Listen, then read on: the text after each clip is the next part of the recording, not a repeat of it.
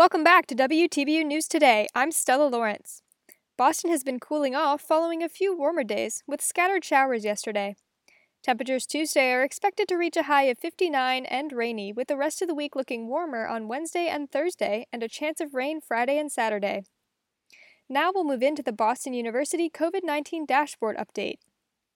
On October 11th, zero members of the Boston University community tested positive for COVID 19. For the week of October 5th to October 11th, 0.03% of tested students were deemed positive for the coronavirus, with 0% of tested faculty and 0.08% of tested staff also receiving positive test results. On average, BU's lab took 18.8 hours to process each test.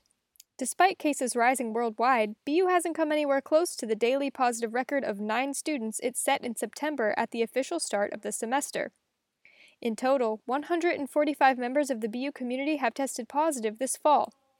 10 students are currently in isolation, and 97 students have recovered from the disease. Joining us now is Amanda Schneider with a story about the death of a Massachusetts man in Maine.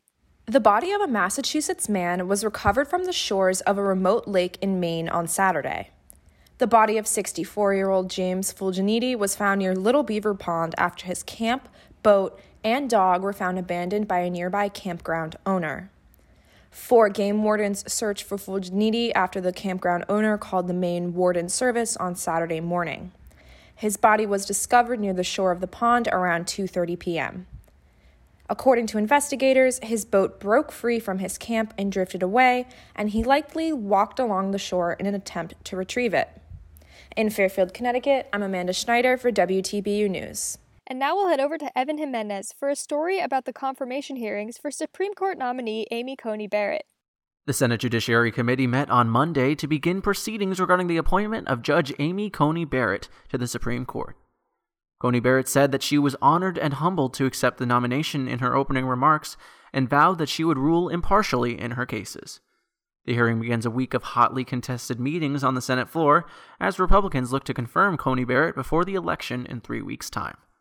Senate Democrats have voiced their concerns over Coney Barrett's nomination, fearing that she will vote to overturn the Affordable Care Act and charging that Senate Republicans are rushing through the process. Senate Republicans, meanwhile, have said that Coney Barrett is a fine addition to the court and that she is more than qualified to serve. In Boston, Massachusetts, I'm Evan Jimenez for WTBU News. Next, a story regarding Joe Biden's latest campaign move from Griffin Buck.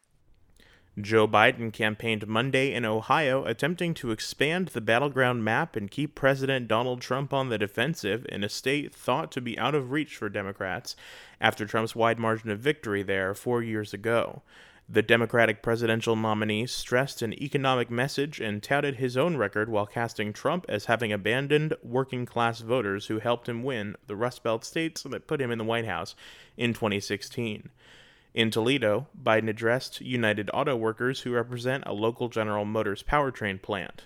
The former vice president spoke in a parking lot with about 30 American made cars and trucks arrayed nearby, and he struck a decidedly populist note, praising unions and arguing that he represented working class values while the Republican Trump cared only about impressing the Ivy League and country club set. In Boston, Massachusetts, I'm Griffin Buck reporting for WTBU News. Finally, an update from Jenny Kornreich about a state of emergency in Kyrgyzstan. Kyrgyzstan's president on Monday ordered a new week long state of emergency in the country's capital after parliament failed to consider and approve his previous order within the legally required three days. The confusion reflected the chaos that has engulfed the country after a disputed parliamentary election triggered mass protests. According to the office of President Sooronbay Jeenbekov, the state of emergency in Bishkek is to last from 8 p.m. Monday to 7 a.m. on October 19th and implies a curfew, a ban on rallies and other public events, and travel restrictions. The new decree also reiterates the order to deploy troops to the capital to enforce the measure. Jean Jeenbekov's previous decree declaring a state of emergency in Bishkek was signed Friday when a protest in the city turned violent and gunshots were fired at several political leaders. It became void Monday as lawmakers didn't consider it within three days.